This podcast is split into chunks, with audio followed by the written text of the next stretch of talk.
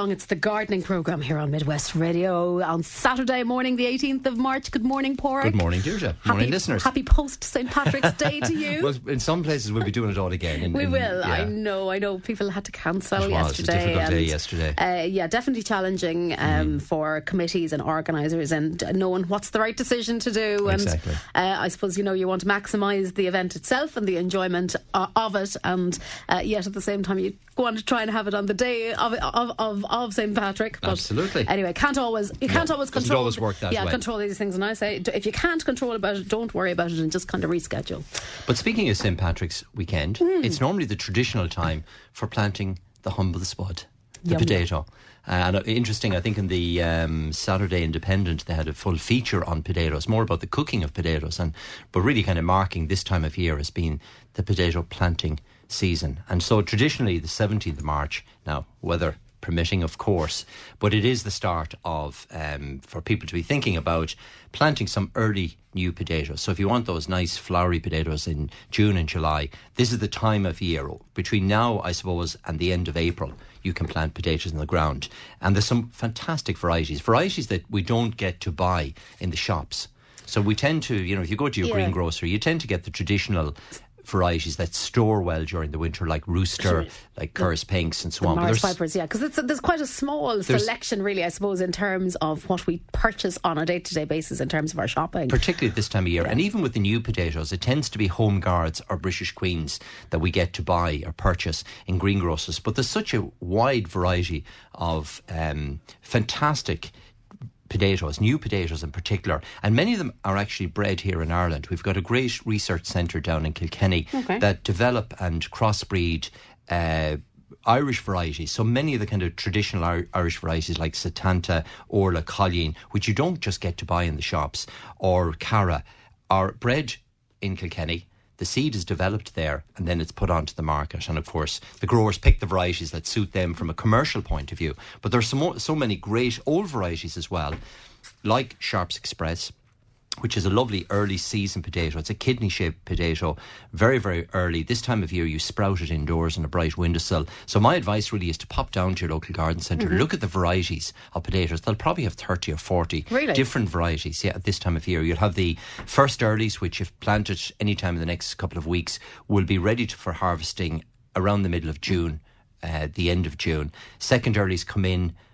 July onwards, and then the main crop varieties you have for autumn, winter, and spring use. but there's so many great varieties to select. Do we get uh, do we get many varieties here? Um, say, uh, you know, the potato comes, as far as I remember, from South America originally. Um, so I, I know there they have lots of different kind of different colours, like purples Oh, and deep We- yellows. yeah. I know here we tend to have kind of you know the very singular white potato or the whitish potato. Well, the Irish palate is, of course, we love that flowery potato. We love the British Queen or the Colleen, for example, is a lovely uh, flowery variety, or Sharpe's Express is quite a flowery one as well. So the Irish palate tends to favour a, a drier, flowery potato, one that breaks out after boiling. one, one, one that gladly accepts butter. I think. Exactly. That and and we find that a lot of our UK customers look for. Um, a more kind of solid potato, um, The a more- waxier one. Yeah, salad. Yeah, that's a kind of salad waxier, like home guards, which tend to have a lot more moisture in them. So depending on the palate, of course, that tends to dictate which potatoes are, are made available. But I suppose the point really is there's a lovely variety called Duke of York. It's red Duke of York. Mm-hmm. It's a red skinned potato. It's got yellow flesh fantastic flavour. Again, sprouted now at this time of year, planted out of doors from any time from kind of the middle of the end of March onwards, and and right up to the end of April they can be planted. And Duke of York, that red variety, is uh, an unusual variety that you can harvest it as young potatoes, as new potatoes, or you can let it grow on and harvest it more as a main season crop. So you can leave some of the tubers in the ground to make bigger, fuller sized red skin red skin tubers Yeah. um, for summer use. So, but but really, I suppose the point I'm making is to this is the time of year to certainly select the varieties, put them indoors in a bright, frost-free location. So somewhere like a shed or a greenhouse, sprout them, get them started, and when the weather changes, which it will, start planting them than out of doors. Indeed, that many of the varieties can be grown in pots and containers or raised beds, so it doesn't have to be garden soil. If you've got some old pots in the garden with good drainage, you can use all ordinary garden compost. Put three or four tubers in the bottom of the container, put another layer of compost over that, another two or three layers of tubers and have a pot or a, a bag full of, of spuds growing yeah. out in a patio or, or, out in the garden somewhere. And uh, great way again to get the kids involved. And there's nothing like a new potato in you know early mid June. Yeah going out, picking it, and bringing it in, and, and uh, that lovely new potato mm, taste. Yes. So this is the time of year, and as as you mentioned, there are plenty of different varieties: white skinned, yellow skinned. Um, some satanta, for example, is a red skinned potato with a white flesh. Mm-hmm. So there's lots of different varieties and lots of different flavours. Foremost, for example, is a very good variety for growing in containers. Short stemmed. It's a waxy type potato. So if you like your salad potato, or you want to grow some salad potatoes, look for that one called Foremost. So they're varieties that you just won't see, you won't get to buy. It's a bit like apples. You know, we yeah. tend to have a very small range of apples to buy in the mm. greengrocers, whereas there's so many different varieties, particularly that have very good flavour that we miss out on. Yeah, that's true, exactly. And I mean, if you are going to uh, the, well, I won't say the trouble, but if you're, you know, you want to grow your own potatoes, it, it is lovely to be able to do something that's a little bit different that isn't available just commercially. Yeah. Uh, and that you're kind of maximising the whole experience. Exactly. And we are in that grow your own stage at the moment. Um, certainly for people that are interested in growing some herbs or some vegetables or some salad crops, this is the time of year to sow the seed indoors. So on a wet, miserable day like mm. today, you can certainly get, you know, sow the seeds of cabbage and sprouts and cauliflower indoors in seed trays. Um, compost moist, a little bit of cling film over them, sit, sit them on a windowsill, and they're up in, in, seven to ten days with a view to planting them out then in, in the end of March, early April. Okay. So, grow your own really starts now the planting of garlic, the planting of onions, the planting of seeds, um, garden peas, beans. The plants are available for planting if you're ready to do that. But yep. you can also sow the seed, and I often often advocate to do a little bit of both. So plant some plants, small range of plants, and plant some seed at the same time, and you've got that successive sowing and cropping then right through the summer period. Okay, and in relation to, uh, uh, I suppose, particularly the, potatoes, because uh, I mean that now is, is the time for that. Mm. Um, what are, what are the key things then if people are considering doing potatoes, particularly maybe if they are first timers, for example, um, like uh, soil preparation, all that kind of thing? Yeah, well, the key thing at this time of year is obviously picking the varieties and getting them to sprout, getting them to initiate mm. their little buds, and that's simply just putting them on a tray in a bright location and just allowing plenty of light onto the tubers, so you get that early little buds forming. The second thing, then, when we're planting out, potatoes are hungry crops, so they do require a reasonable amount of fertilizer. So you pick a, a relatively open spot in the garden, mm. reasonably good soil, add some compost to that, or if you have some old garden compost yourself, yeah. or if you have some rotten manure, organic matter, so um, anything like farmer manure, horse manure is great to add to the soil. So they are quite hungry. If you haven't got that, you can use granulated fertilizers, organic fertilizers, or granulated feeds. So you enrich the soil really well. It's only simply a matter then opening up a drill. Mm-hmm about 12 inches deep, sticking the potato right into, into the bottom of the drill, space them about a foot apart, and cover them with soil. Okay. It's that simple. Yes. They're very, very easy to grow. Very, you know, so it's well worth having a go. And indeed, if, as I said, if you haven't got a piece of soil to grow them in, you can grow them in pots and containers. And particularly if you have a sheltered patio or a nice sunny patio or a tunnel or greenhouse, it's great to start them off early and you'd have them very, very early in the season before they hit the shops.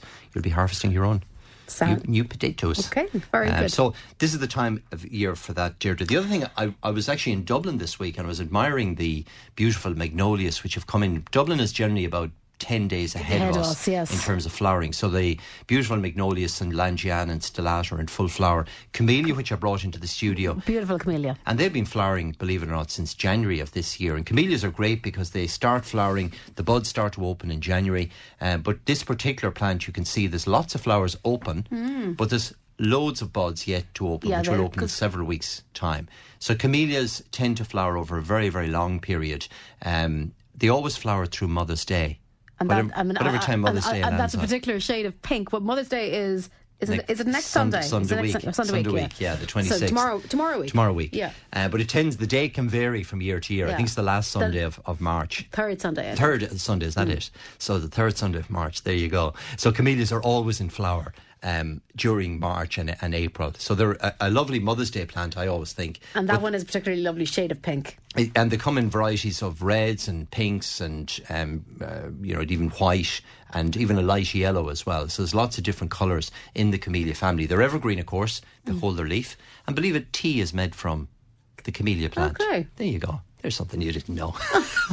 Not from this particular, camellia, but it's actually tea is made from the leaves, the but young leaves. Obviously, it's dried and uh, camellias. Uh, yes. Yeah. Oh. Um, so lots of spring flowering plants make, and it's a good time for planting many of the spring flowering plants. So the magnolias I mentioned, they're absolutely beautiful. They're just beginning, the buds are just breaking now at the moment here in the west of Ireland. So it's a really good time for planting them in the garden. Again, magnolias flower at this time of year every year. They produce really large tulip like mm. flowers in shades of pinks and shades of white. There are some yeah. dwarf varieties of, as well, like stellata, that'll only grow to about six or seven feet, a relatively small form, or others that, that will make a small tree. Um, forsythia is in flower at the moment, the lovely yellow flowering yes. forsythia, bright buttery yellow flowers, really easy shrub to grow. But again, this is the time of year to plant them. So if we do get a window, a bit of dry weather this coming week, which I think tomorrow are, afternoon. Well, and we're promised a couple of dry days, I think, into yeah, next I week. Know, it is going to improve. It's really good planting weather because the temperatures are warm. You can see lots of new growth starting. Many of the hedgerows, the whitethorn mm. is beginning to break leaf now. Many of the trees are breaking leaf. So growth is certainly starting. So putting plants into the ground, they're going to do very well. They're going to take off very very well. So that's the other thing to do. And the last thing I would I'd be advising mm-hmm. people is to feed plants now. So again, the temperatures are perfect. The moisture that we're actually getting today is perfect. So if you do fancy putting on the jacket and the wellies and going out with a, a little bit of garden fertilizer, this is perfect weather because you need the moisture to, to wash the fertilizer into the soil. Yes. So if you have pruned your roses or if you pruned your buddleias or your shrubs in general, this is a really good time to go out and feed trees, hedging plants, um, roses trees and shrubs in general, the growth is starting, so they need the fertilizer now. So get yourself a small bag of tree and shrub fertilizer, sprinkle it around the base of the plants, and that's all you need to do. The rain will wash it in. There's no need to rake it in. Okay. If you've got bark mulch or chippings, say many many mm. listeners will have shrub beds with with the Plantex material and bark and chippings. Don't worry about that. Literally, just put the fertilizer on top of the bark, and it'll wash its way through. So it's often a question we get asked, do I need to rake back the bark? Do I need to? You don't. You just literally put the fertiliser right on the top, the surface of the bark or gravel, and the rain will wash it through particularly the sort of rain we're getting at the moment. So it's kind of soft, gentle rain, it is, such, rather than driving. It'll yeah. wash it in, and then as the growth continues during this the, this coming week, that fertilizer is made available to the plants. Great. Okay, so there's quite a bit there. One might think that the uh, you mightn't be just ready to get out fully yet, but there are lots of there's jobs lots there. of things. Yeah. It, it, it, really at this time of year is that the kind of sowing principle. It's thinking about sowing the seed of vegetable and flowering plants, sowing potatoes at this time of year, onion, garlic, um, planting rhubarb plants. You know, planting um, artichokes in the garden. So the planting of many plants and the sowing of seed, and also then the soil conditions will be ideal as we get into the latter, part of this week for actually putting plants into the garden, particularly those that are beginning to show a bit of colour. Okay, great. We did mention uh, some parades cancelled, and actually, the first question in this morning relates to Shamrock, which okay. we discussed last week uh, on sure the programme. Yeah. Um, so, uh, parades cancelled. I'd like to keep my little Shamrock plant alive until Sunday week. Should I leave it outside or in the house? Where will it grow a little bit more?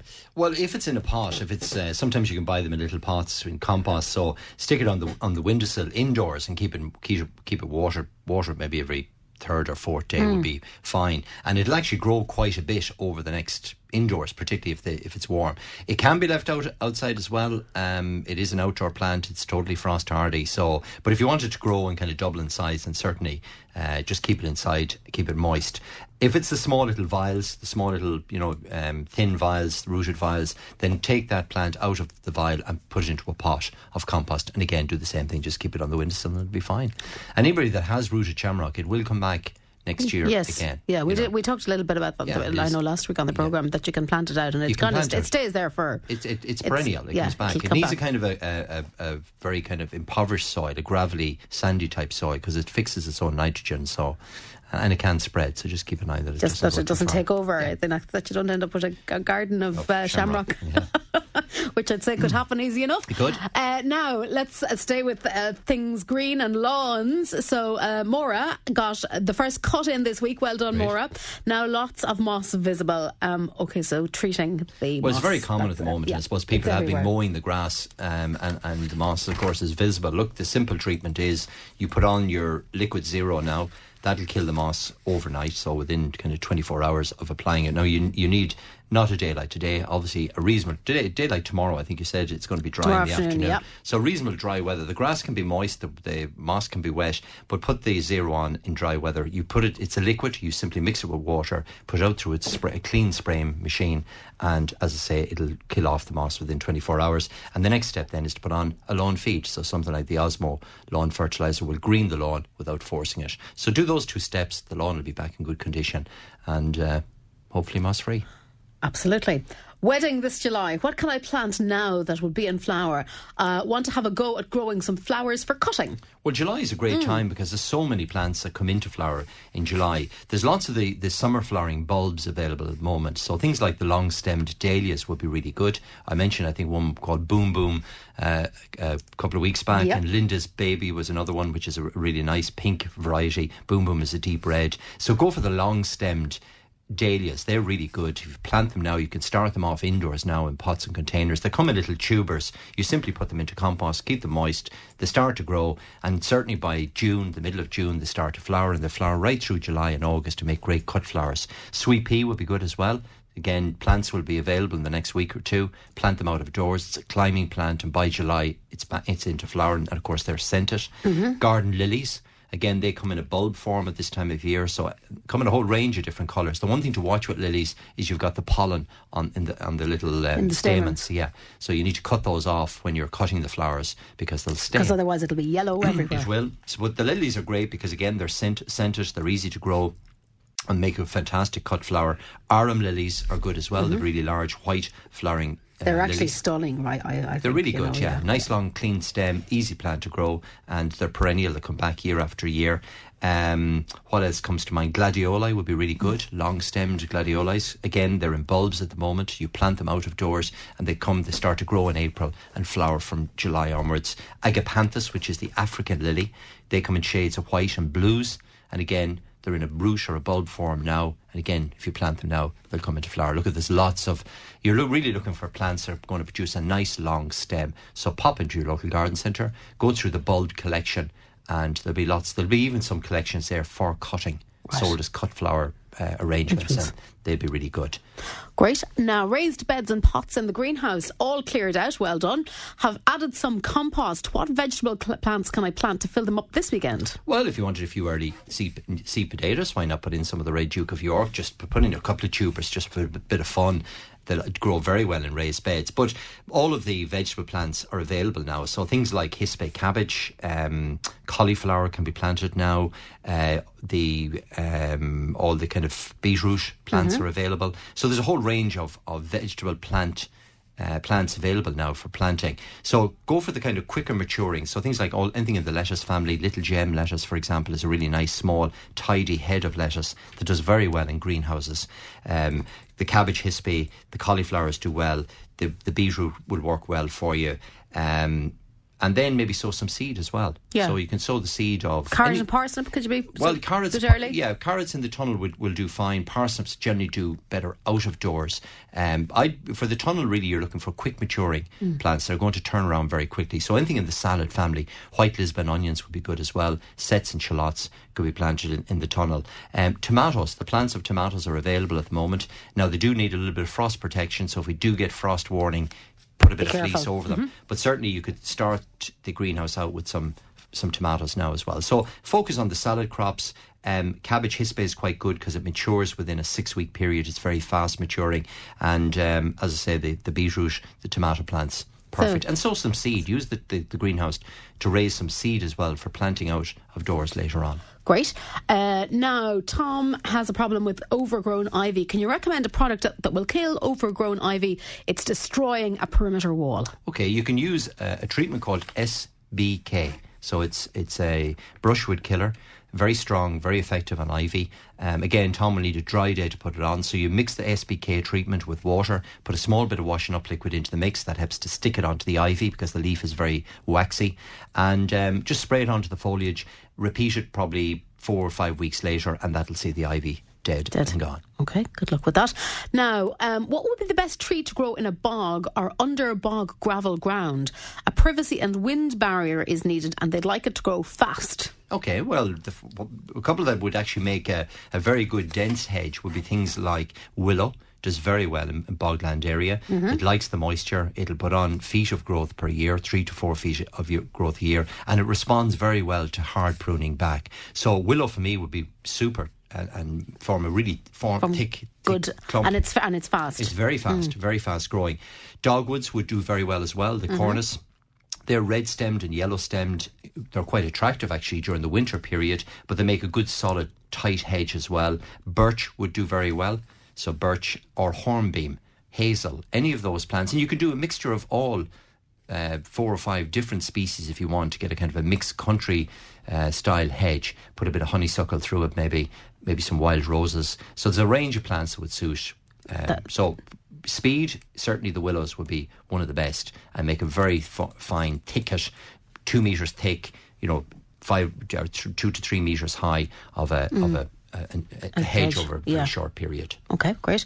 Now, here's an interesting one. Anne is wondering how do you get worms back into the garden? Organic matter. If you introduce some farm manure, horse manure, worms basically need organic matter to break down. They, they process it through their system. That's what they feed on. So anything that, that will form a, an organic content. Mm. So your own garden compost, for example, worms will work their way into that. So if you're putting out your vegetable peelings and your grass clippings yeah. and your leaves and so on, anything that has an organic content will attract worms into the garden. So, you know, the old vegetable gardens were always enriched with farm manure, horse manure, um, mushroom compost and garden waste as well, or kitchen waste. Yes. Um, so all of those materials encourage worms back into your garden. Where you're leaving your garden untreated or, or not or not using organic mm. materials, they tend to move away from. Okay. So that you'll find them under leaf litter, um, gar, you know, compost heaps, that type of thing. So enrich your soil with organic matter, and or we, use your own. Make start making your own compost. Do we like to have worms in the garden? Do. Yes, we do. Most important. Okay. Yeah, the worms basically breaking they up the soil, the soil. Is it? Yeah. yeah.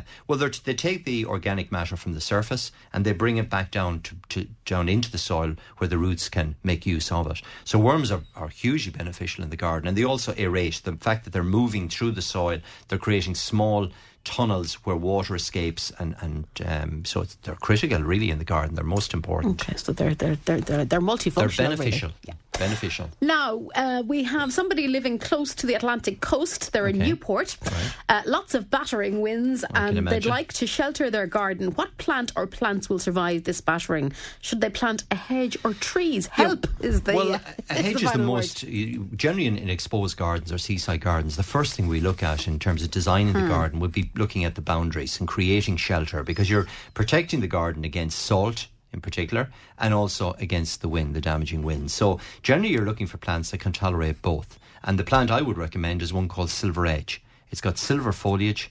It's evergreen. It'll grow six, seven, eight feet in height. It'll form a very thick uh, tight hedge for you and get that initial barrier to the wind. So look for that. That silver edge. You'd, silver edge. You'd space the plants two plants per metre and it'll form a really tight, full hedge within a couple of years for you. And once you've got that established, it allows you then to grow quite a wide variety of plants. Without that initial barrier, it's very difficult to get plants to establish in exposed coastal areas. You can also use things like New Zealand flax, which is a phormium from has come to us from New Zealand. Right. It's got flax-like uh, branches or, or leaves. Again, very tough, very hardy, and great as an initial barrier to the to the sea air. So phormium, indeed, you could use a mixture of different plants. So you could use the phormiums and the silver edge to form that initial barrier, and then select seaside plants. So things like hydrangeas do very well in coastal areas.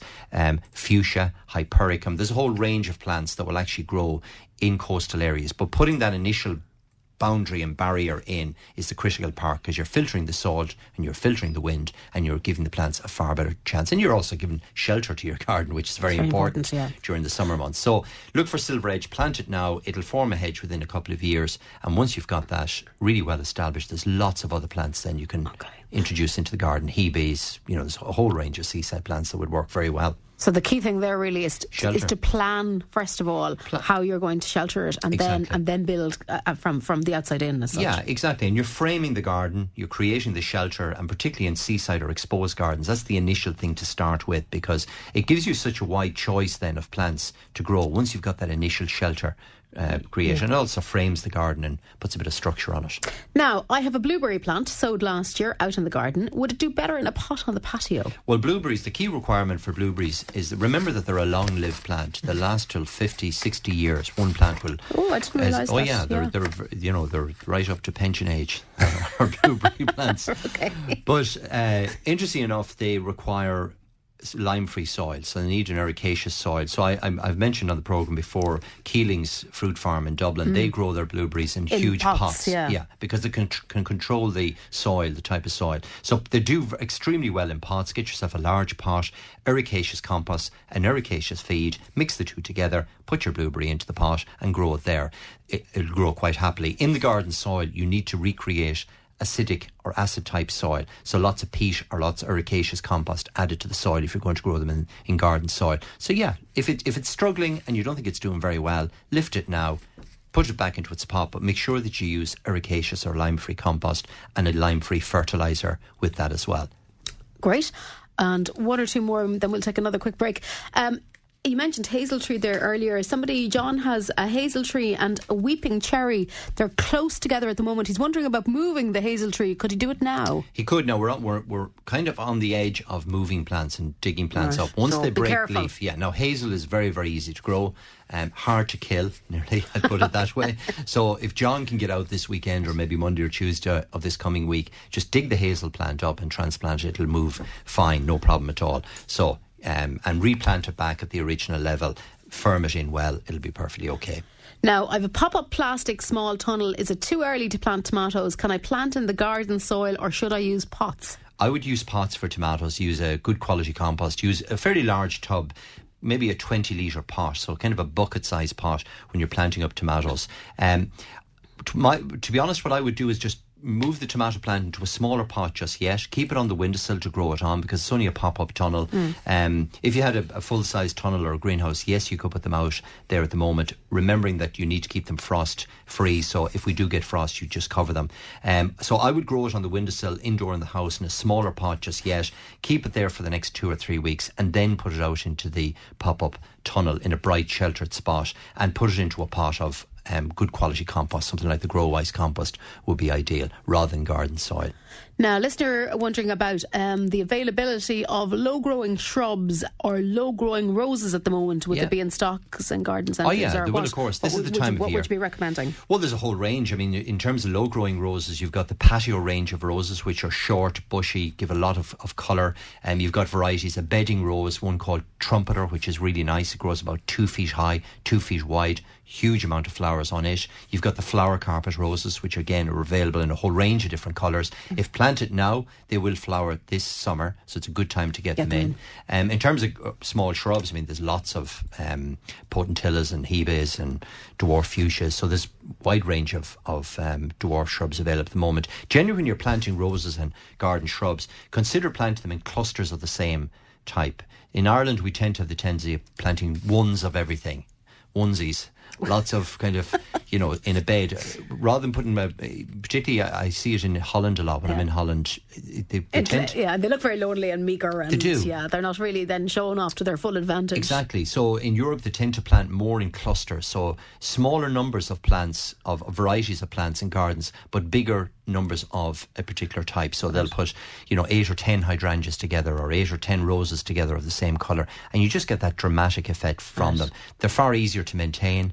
And the, the eight or ten plants tend to grow into one another, forming a large cluster, which is more eye catching and easier to maintain. And, and um, so maybe consider that when you're putting in the plants put in less variety and more numbers of particular plants and get that clustered effect. It looks really effective, I think. Fantastic. One more, and then we are going to a break. Um, we I fancy a flowering cherry for the garden. Okay. What colours are there are they available in, and where is the best place to plant one? Well, they come in a whole range of different sizes, first of all. So depending on, on um, you know, you can literally get a, a flowering cherry that'll only grow two or three feet. You can get weeping varieties that'll grow six, seven, eight feet high. You can get a lovely variety called Prunus Shirotae, which is the tabletop cherry or the flat top cherry, which grows upwards and then outwards. So the flowers hang. You can walk under the tree. It's a relatively small tree, so it'll grow to maybe 10, 12 feet in height. But you can walk right under the tree and the flowers hang down. And Shirotae is a double white flowering cherry, very spectacular when it's in bloom. Really nice variety. Doesn't get out of hand, so it's you know it's it's kind of a maintenance free mm. variety, but really nice as a specimen cherry tree in a lawn situation um, or in a large bed. So you get that flat topped effect with the flowers hang- hanging underneath. So that's Prunus Shirotae. Prunus Kanzan is the variety that um, has the double pink flowers. You know, quite a, lo- a large tree, and you need lots of sprays for it. Probably the one that I favour most is one called Prunus burgundy red and it's called burgundy red because the foliage, the leaf, is actually the colour of wine. Oh, that sounds red lovely. Wine. Right. Yeah. And, so and the flowers? Flower is a double pink flower, very like Prunus okay. Kanzan. Um, so it's double pink flower, so very, very spectacular in flower. But the foliage, and the foliage, as you know, comes comes into leaf at the end of March and lasts till November. So you've got this red wine coloured tree uh, for whatever nine months of the yeah. year. You get the flowers in the springtime, and it's probably the nicest variety of all. So that's called Prunus Bur- burgundy red, burgundy red, red, burgundy, yeah. burgundy red, burgundy red. Okay. So it's it's got the lovely red foliage, like wine coloured leaf, and a nice double pink flower. Again, a good time to plant it and it makes a nice specimen tree. Again, you'd put it out into a lawn area. It, will make Need, a me- needs a bit of space. It then. does. It's a medium-sized tree, not too large, but it's still a medium-sized tree. Nice clean stem, round head, so it does very well in a in a lawn situation or in a large shrub bed somewhere like that. Brilliant.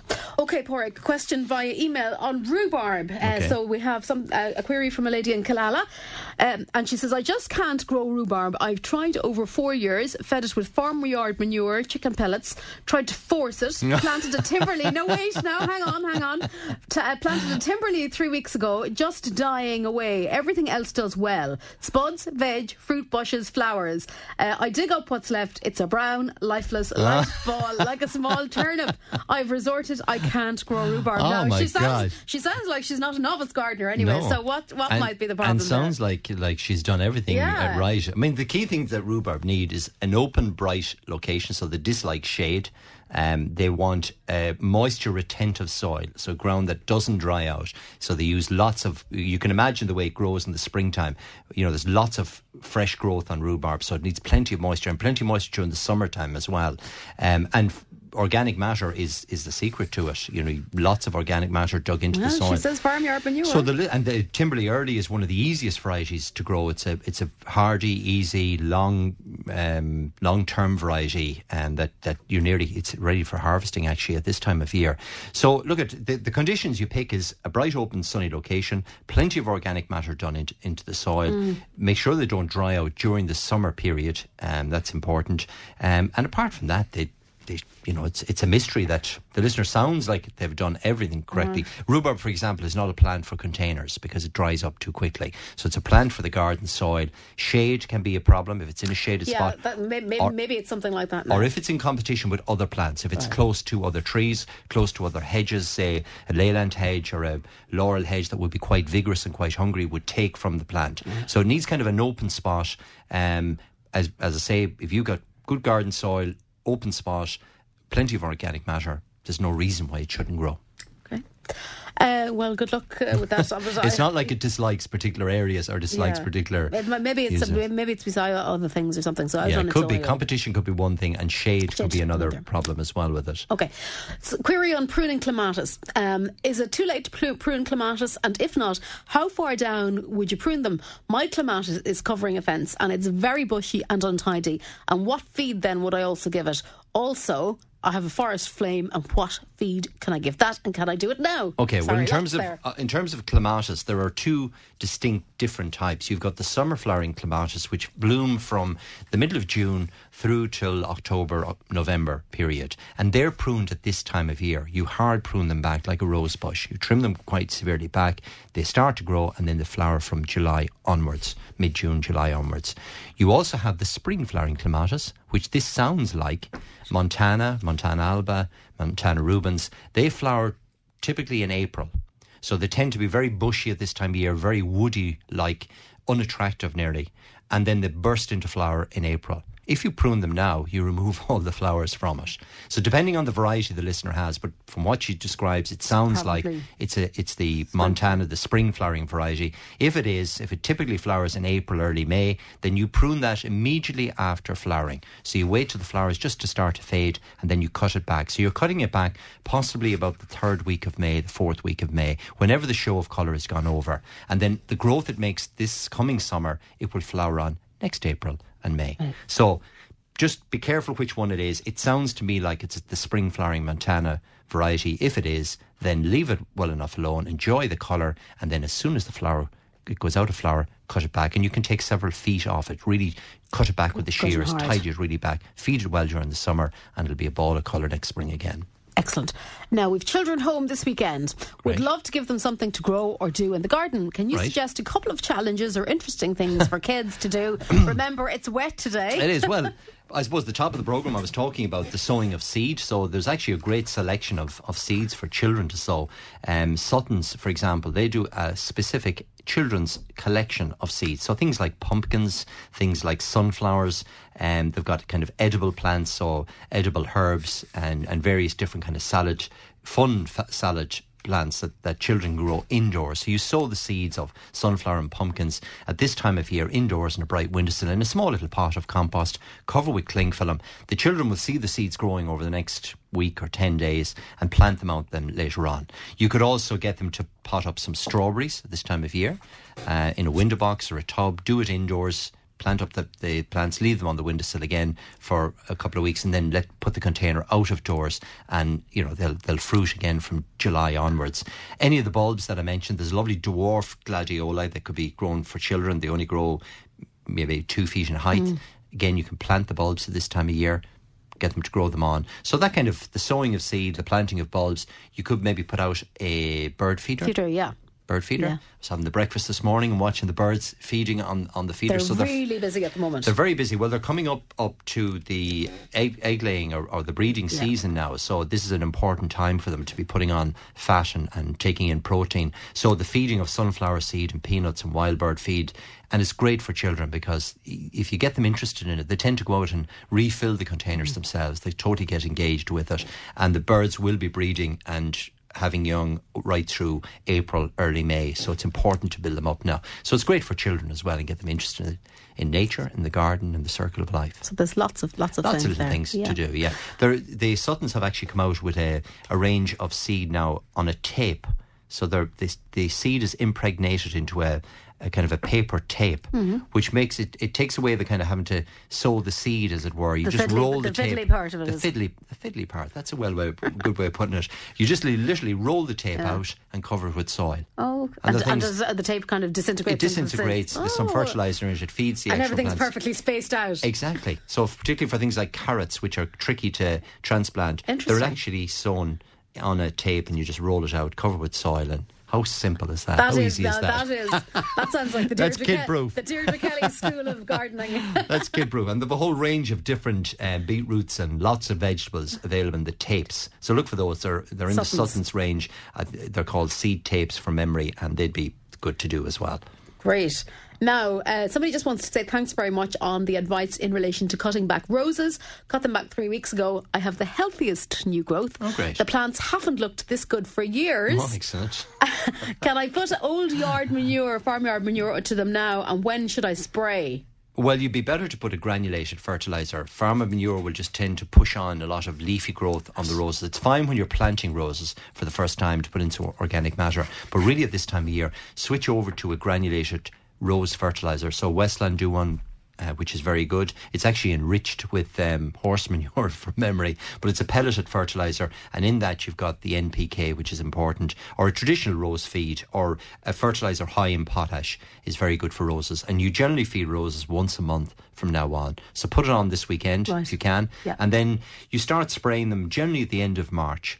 First week of April, that's when the bugs start to, the aphids start to come around. So feeding re- is really the critical part. The fact that the listener has done the pruning. For listeners that haven't pruned their roses, do get out this weekend and cut them back because time is moving on. Time is moving on. And you can see from that listener, they obviously did it a couple of weeks back, and the new growth has already. Yeah. Once you prune the rose, it stimulates it to produce lots of new growth, particularly if you feed it at the same time. Okay, uh, you may recall uh, last year um, I had taken a cutting uh, from a very old. Oh rose yeah, I remember that. And I actually was out uh, now only looking, not doing very much uh, during the week, and it is growing. yeah, so I'm dying to see how that all comes to oh, comes to pass now. Put a, bit, but, yeah. little bit of fertilizer yeah, on it so now. So we'll be minding just, that yeah. rose well. I and tell if, you. if it starts to grow a little bit leggy, sometimes the young cuttings can. It's literally a cutting at the right. moment now. Well. Then you you might need to just take the top, uh, just an inch, physically take a, an inch of the top.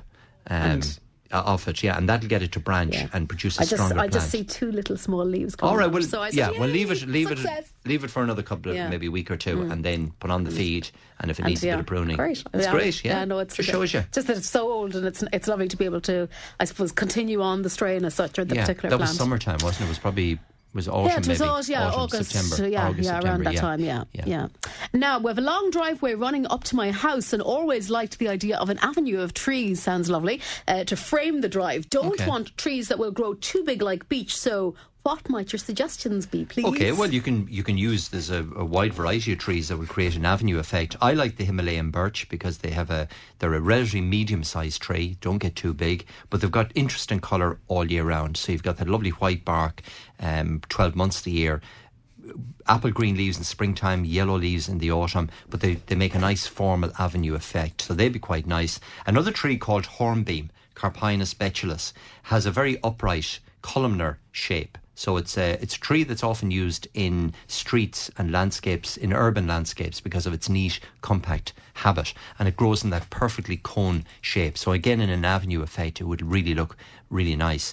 If it's a large avenue, you could also consider that tree I mentioned, Prunus Shirotae mm-hmm. the flat top cherry because that looks lovely in an avenue effect as well. And maybe some of the maples, the acers. You've got Acer Crimson Sentry, which is lovely red foliage, lollipop shape, clean stem, round head, and again looks very well planted one after the other. So there's four different trees that would, would suit, and none none of which get too get too too large, or will need any kind of pruning back or anything like that. They'll produce a nice shape Great. and a good time to plant them as well. Now, Paraic, I've a new bed ready to plant. Would love to have some scented roses, please. Would you be able to give a couple of recommendations? She need this. I don't know why. No, it's male or female, but anyway, the person needs about fourteen plants. Okay, well, I would consider planting 14 of the one variety just to get that Yeah, maximum effect. You could also plant maybe a standard rose. So, a standard rose is a rose with a clean stem for four feet, and then it produces its, ro- its roses on top.